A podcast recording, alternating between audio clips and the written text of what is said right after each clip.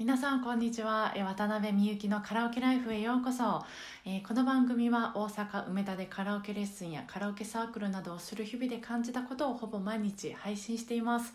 えっ、と今日、えー初めてレッスンに来ていただいた女性の方がいらっしゃったんです。であのもっと、え張りのある声を出して、まあ、声量をアップしたいっていうことやったんですね。で、えまあ、声量を担当する筋肉を、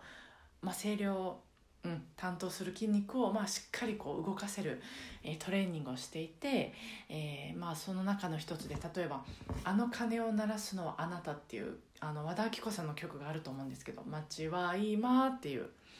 それを、まあ、和田アキ子さんのような、うん、声の、まあ、モノマネをして歌ったりとか。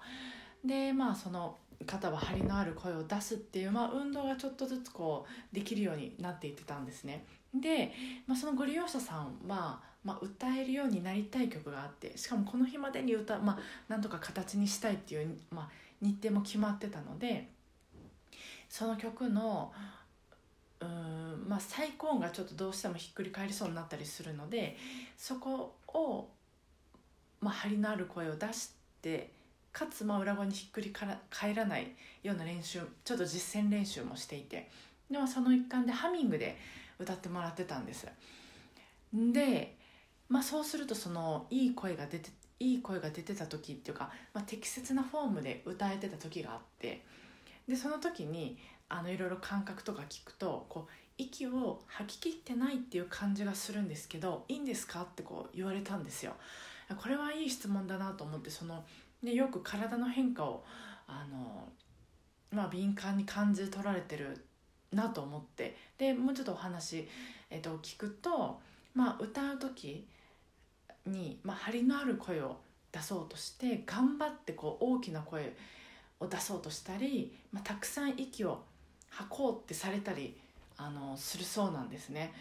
まあ、それはねそうしたくなりますよねなんかどうやったら大きな声が出るのかわからない時はそうしたくなりますし私もそうして歌ってたことがあるんでよくあの分かるんですけども、まあ、例えば縦笛リコーダーで音を出すのに、まあ、息を吐きすぎたらなんかピーってこう音が鳴りますよね。でその、まあ、音を出すのに、まあ、適切な息の量があることとかあとまあ例えばボールを投げたりする時、うん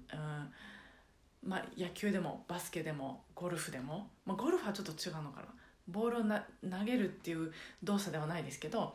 まあ、そういうまあなんせこう運動する時に体中に目いっぱいこう力入れたらボールが遠くまで飛ぶかっていうとまた違うじゃないですか。まあ、それと同じで、まあ、あの大きな声を出すのもあの力を目いっぱい使えば出るっていうことではないんですよ。なんかまあうん声量を出すのに使われる、まあ、必要な筋肉などを、まあ、適切に使ってでそれ以外の不要なところはきちんとオフにするっていうことがまあ必要なんですっていうようなことをお話しさせてもらってたんです。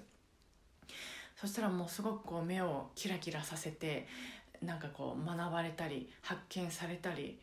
してて、まあ、そういう姿をうん見せてもらえる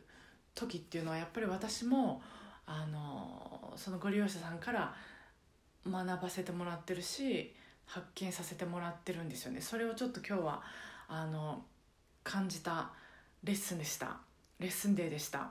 えー来てくださった皆さんありがとうございました、えーそれでは皆さん今週もご機嫌なカラオケライフをお過ごしください。今日もお疲れ様でした。